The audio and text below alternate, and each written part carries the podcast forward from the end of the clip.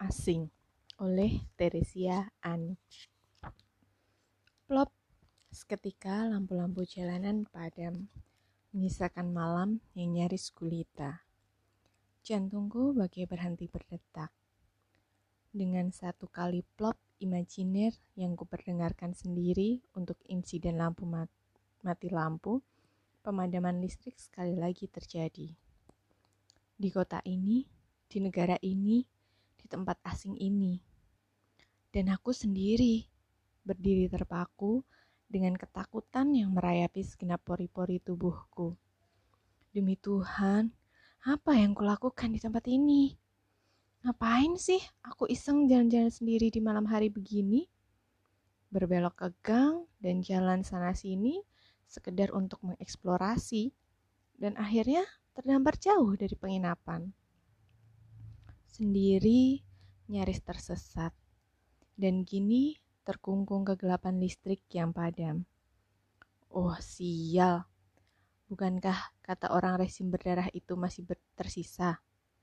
Bahwa sejarah yang mencatat resim itu sudah menumpahkan darah seperempat dari total populasi penduduknya dengan cara-cara yang jauh lebih kejam dari liarnya binatang.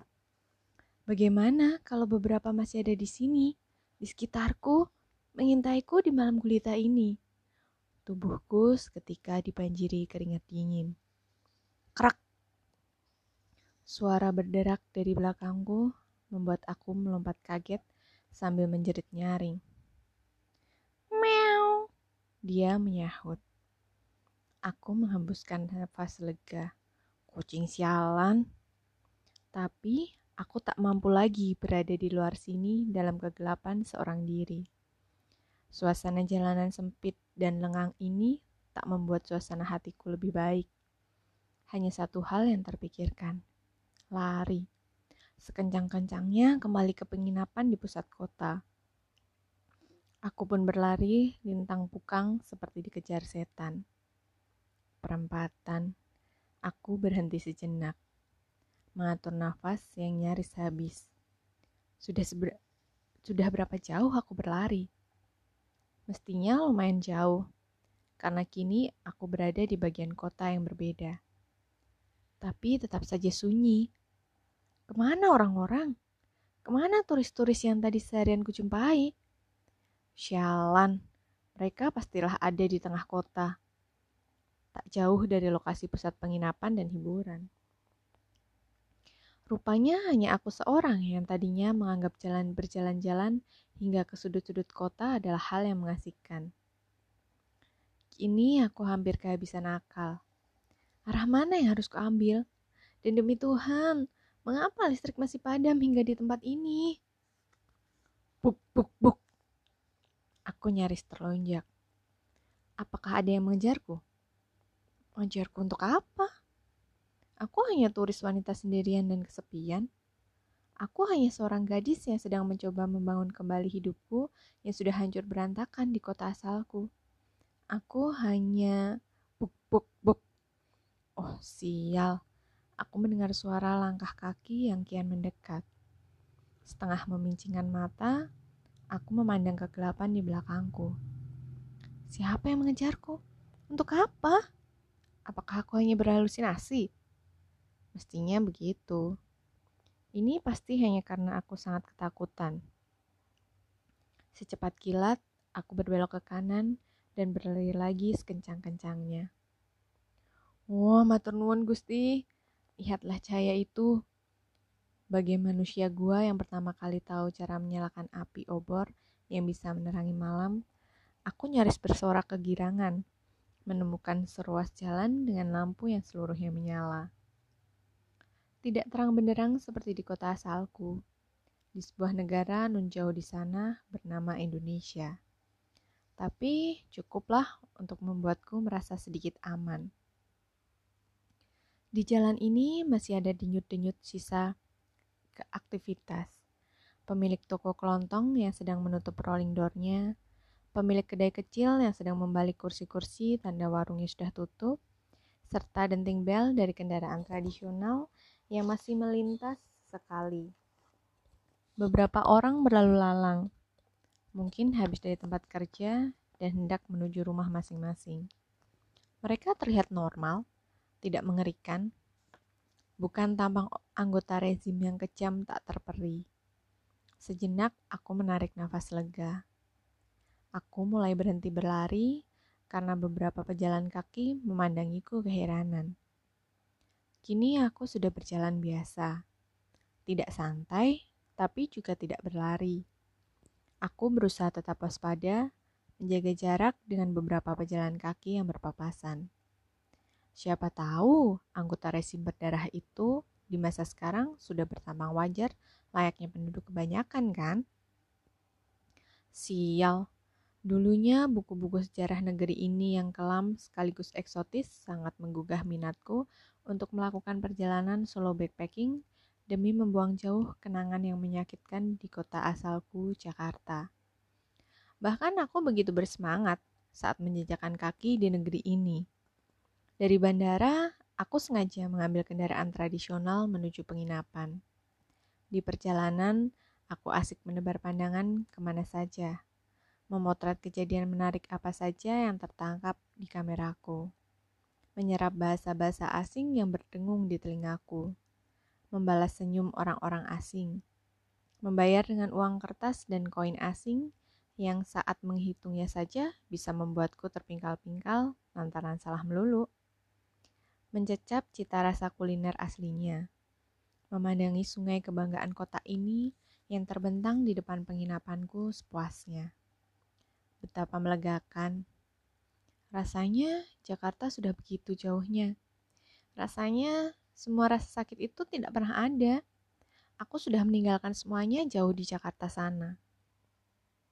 Tapi kini, setelah tiga hari berada di kota asing ini, dengan listrik yang kerap mati di siang hari, dan ingatan yang lekat pada buku-buku sejarah yang sebagian besar mengisahkan kekejaman rezim berdarah itu, aku tak lagi merasa aman pergi sendirian.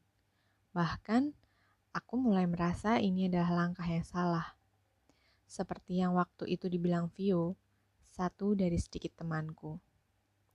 Kamu ini sukanya cari penyakit, Ra. Aku langsung berang dibilang begitu. Kok aku yang cari penyakit? Memang siapa yang duluan kasih surat peringatan final karena aku mengungkap korupsi di Departemen Ekspor?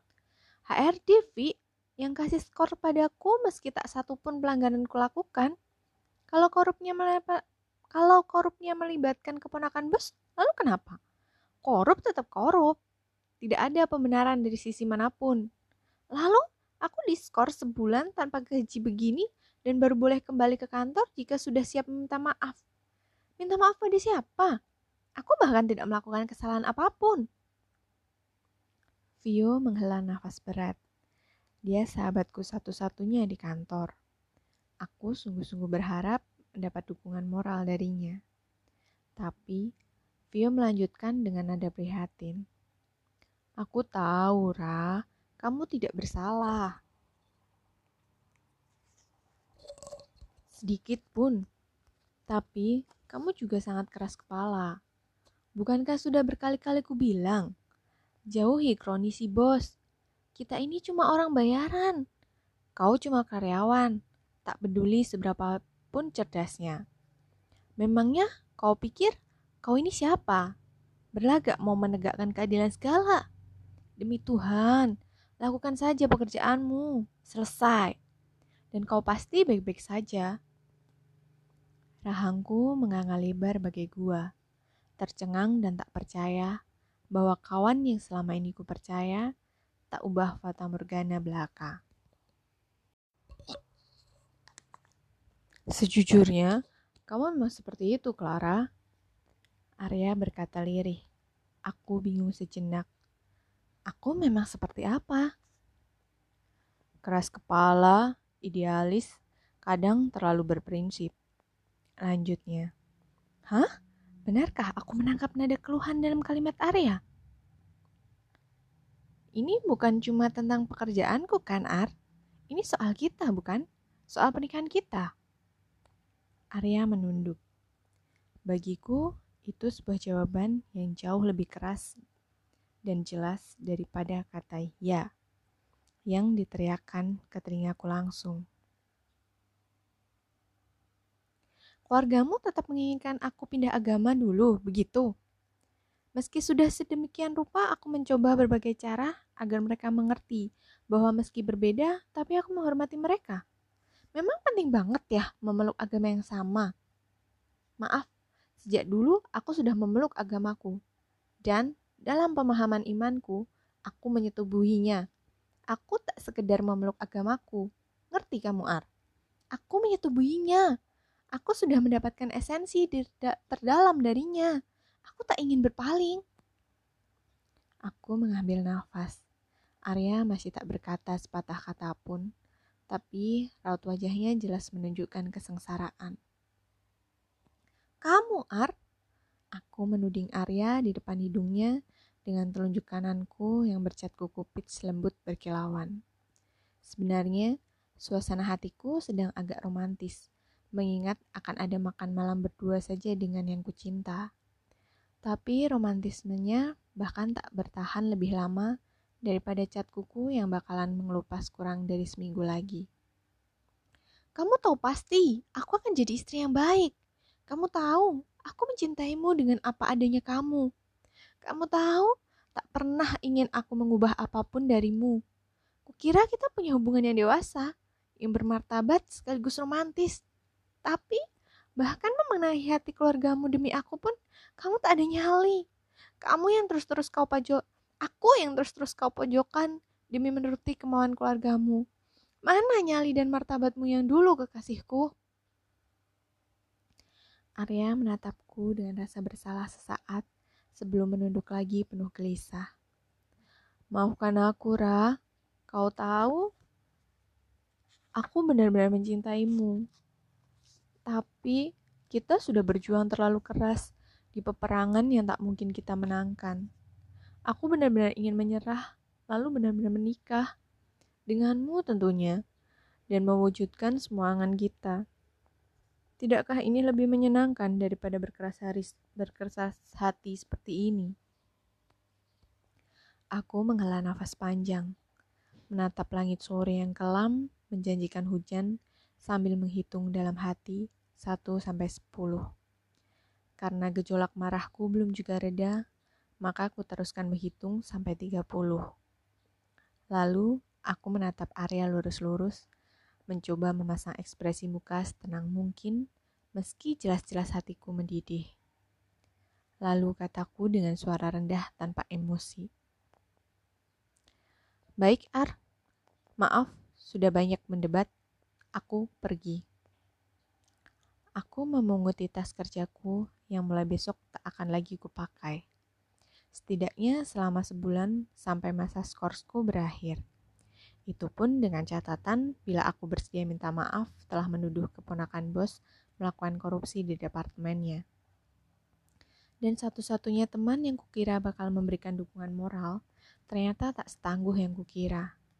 Ovi kini seperti embun yang menguap setelah pagi beranjak. Arya, yang tak lagi menjadi kekasihku sejak semenit lalu, rupanya taking it for granted pada hubungan kami yang sudah berjalan tujuh tahun. Sungguh bukan rentang waktu yang pendek. Tapi rupanya tak semua hal bisa ditakar oleh waktu. Dalam hati aku berharap bisa menjejalkan segenap luka dan sakit hati ke dalam tas kerja berwarna kopi itu. Kutarik sipernya rapat-rapat sambil terus berharap tak ada lagi rasa kecewa yang melonjak keluar dari dalamnya. Dengan harga diri yang serapuh kertas, aku menegakkan tubuh, mencangklong tas kerja, berbalik, lalu berjalan menjauh. Hak sepatuku berdetak keras di lantai marmer restoran itu sebelum menghantam aspal jalanan. Tak ku dengar sedikit pun Arya memanggilku, apalagi mengejarku. Air mata menyakitkan menyengat di pelupuk mataku, menuntut untuk ditumpahkan. Aku berjalan cepat, tak tentu arah, dengan kaki yang mulai berdenyut akibat dikurung dalam sepatu berhak tinggi. Aku terus berjalan sambil menunggu air mataku tumpah. Tapi gerimis mendahului. Rina air hujan yang menyejukkan Satu dua mulai menerpaku. Lalu lebih deras, dan aku tak peduli, dia telah membuatku basah. Aku merasa nyaman. Sementara air mataku keluar deras, tak akan ada yang bisa membedakannya dengan air hujan. Di bawah tempias hujan, aku bebas menangis. Jika ini adalah adegan film romantis Hollywood, pasti bakalan ada seorang cowok menawan yang menghentikan langkahku dengan lembut dan bertanya, Are you okay, miss? Sambil tetap memayungiku meski itu sudah telat. Toh aku sudah basah kuyup. Lalu aku akan menangis terseduh-seduh di bahunya. Cowok menawan bakalan merengkuhku dalam pelukannya dan membiarkan payung terjatuh di jalanan.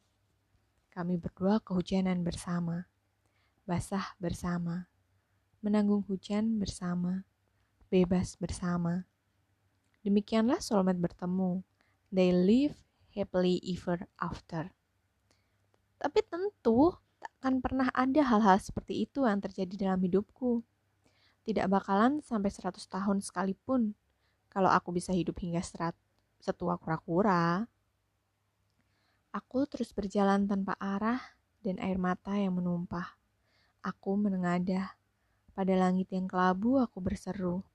Tuhan, bahkan jika di tempat kelahiranku yang sudah begitu lekat dan akrab, aku masih juga kehilangan kepercayaan pada orang-orang terdekat. Apa ruginya aku pergi ke tanah asing tanpa kenalan barang seorang pun? Orang as asing toh tak mungkin lebih mengecewakan daripada orang-orang terdekat, bukan? Kalau saja ada orang asing yang memperhatikanku sedikit saja, itu jauh lebih berarti daripada orang-orang dekat yang ternyata sama sekali tak paham. Biar saja aku pergi ke negeri asing sekalian. Petir menggeram pelan, seperti dengkuran kucing yang mengantuk. Hanya ada percikilat kecil yang melembut di langit kelabu, dan aku memutuskan pergi. Keputusan yang sejujurnya agak kusesali terutama bila kota ini lagi-lagi mati lampu di malam hari saat aku sedang di luar. Dengan cerita sejarah negaranya yang kelam ini, semestinya aku berpikir dua kali, bukannya langsung membeli tiket penerbangan sekaligus memesan penginapan. Dengan gugup, aku merogoh saku celana kanan dan kiri. Mana kartu nama sialan itu? Mana? Ah, aku menarik selembar kartu nama lusuh yang selalu kubawa kapan pun aku keluar dari penginapan. Aku memang sedang kalut, tapi aku masih gadis yang lumayan cerdas. Sir, aku menghampiri seorang laki paruh baya yang sedang memasukkan buah-buahan dagangannya ke dalam kardus di depan tokonya yang kini sudah separuh tutup. Anda tahu penginapan ini? Pria itu membaca kartu nama yang kusodorkan lalu mengangguk-angguk riang. Ah, ini tidak jauh. Terus saja sampai dua blok, lalu belok kanan. Di situ daerah penginapanmu, tepat di, di depan sungai kan? Beruntung, sebagian besar penduduk negara ini bisa berbahasa Inggris yang cukup untuk berkomunikasi dengan wisatawan. Aku segera mengucapkan terima kasih, lalu mengantongi kartu itu kembali. Filipina, huh? Pria itu menunjukku sambil tersenyum. Aku menggeleng. Indonesia, balasku. Pria itu mengangguk-angguk senang. Ah, I see. Senang sekarang banyak turis. Senang saya dulu tak pernah membantai Indonesia. Aku kebingungan lagi. Maksudnya? Dulu pernah. Pria itu diam sejenak, seperti sedang mengingat-ingat. Beberapa orang kulit putih dia terkekeh. Aku seperti perenang amatir yang kehabisan nafas dan megap-megap dalam mencerna omongannya. Maksudnya, Anda dulu anggota... Aku tercekat. Dia mengangguk-angguk lemah. Anggota resim itu? Ya, tapi itu sudah dulu sekali. Sudah berlalu. Sewaktu aku masih begitu muda, bodoh, dan terlampau ketakutan. Aku bergidik. Seketika kakiku berlari kencang tanpa perintah, tanpa aba-aba. Miss, miss, jangan takut. Maafkan saya. Tapi sungguh, jangan takut lagi. Seru Pak tua itu dari belakang sana dengan nada sedih. Sama sekali tak kuindahkan, meski selintas kalimat itu menyentuh hatiku. Maafkan saya, jangan takut lagi. Berapa kali ada orang yang pernah minta maaf padaku karena kesalahan mereka? Bisa dihitung jari. Bahkan, aku yang tak melakukan kesalahan justru disuruh minta maaf lantaran menuduh kroni bos berkorupsi pun keluarga bekas kekasihku yang seolah menuntutku meminta maaf karena beragama berbeda. Aku dan selalu aku yang harus minta maaf. Maafkan aku juga, Sir. Aku terlampau takut untuk berhenti. Bagaimanapun juga, terima kasih atas maafmu. Aku terus berlari, lari, lari, dan lari. Dua blok, lalu belok kanan. Sungai itu Aku sudah cukup hafal daerah ini. Penginapanku tak jauh dari sini. Jalanan terang benderang. Hatiku tak lagi berdegup kencang. Langkah-langkah kakiku mulai melambat. Lalu dengan terengah-engah aku mulai berjalan biasa. Perasaanku kembali lega melihat turis-turis berbagai warna kulit berlalu lalang dengan riang. Aku terus berjalan santai sambil menatap kanan kiri pada deretan toko souvenir, toko baju, warung makan, biro wisata, penginapan, dan lain-lain yang masih juga semarak. Aku merasa asing sekaligus akrab. Perasaan yang anehnya terasa menyenangkan. Jauh lebih menyenangkan daripada perasaan asing di tengah lingkungan yang akrab. Kedai pizza, warung mie, butik mungil dengan halaman berhias kendaraan tradisional mirip becak berwarna pink, penginapan, toko buku kecil, dan kedai kopi yang dipenuhi bule. Aku menghitung tempat-tempat yang kulewati dan membawaku kian mendekati penginapanku. Terlihat papan nama rumah spa bersahaja. Penginapanku tepat di sampingnya. Dengan perasaan lega, aku menuju ke sana tepat pada saat sebuah tangan yang dengan lembut menepuk bahuku. Aku kontan terlonjak. Ketakutan merambati tubuhku lagi. Apakah ini bekas ris anggota rezim juga? Aku terlalu lemas untuk lari. Maka aku menoleh dengan pasrah. Seraut wajah gadis muda berpakaian tradisional yang bersahaja balik menatapku sambil tersenyum. Hei, Kau punya tai lalat di sini. Dia menunjuk ke atas bibirku. Persis seperti aku. Dengan keriangan bagai seorang bocah, dia menunjuk ke atas bibirnya sendiri. Aku bekerja di rumah spa ini dan sering melihatmu mondar-mandir. Setiap melihatmu, kupikir ada yang menarik darimu. Ah, tahi lalat di atas bibirmu rupanya. Dia tersenyum. Kata orang, tahi lalat di atas bibir itu hanya dimiliki orang-orang unik dan menarik. Percayakah? Aku melongo sejenak sebelum memecahnya dengan tawa yang berderai-derai. Tawa paling bebas dan menyenangkan yang pernah kurasakan sejak beberapa waktu belakangan ini. Ah, tahi lalatku yang bahkan tak pernah perhatikan. Aku tergelak-gelak lagi dengan perasaan hangat. Aku memang pernah asing, tapi kini aku sudah ditemukan oleh orang yang sama sekali asing di negara Kamboja ini. Kisah orang Samaria asing yang baik hati rupanya bisa sungguh-sungguh terjadi. Ya, tentu saja, kataku, menunjuk tahi lalat di atas bibir gadis asing itu. Tentu saja kau unik dan menarik. Aku juga. Hanya karena kemarin sedang merasa sengsara, aku lupa bahwa aku dicipta istimewa. Terima kasih banyak. Sampai besok. Seruanku telah dijawab langit.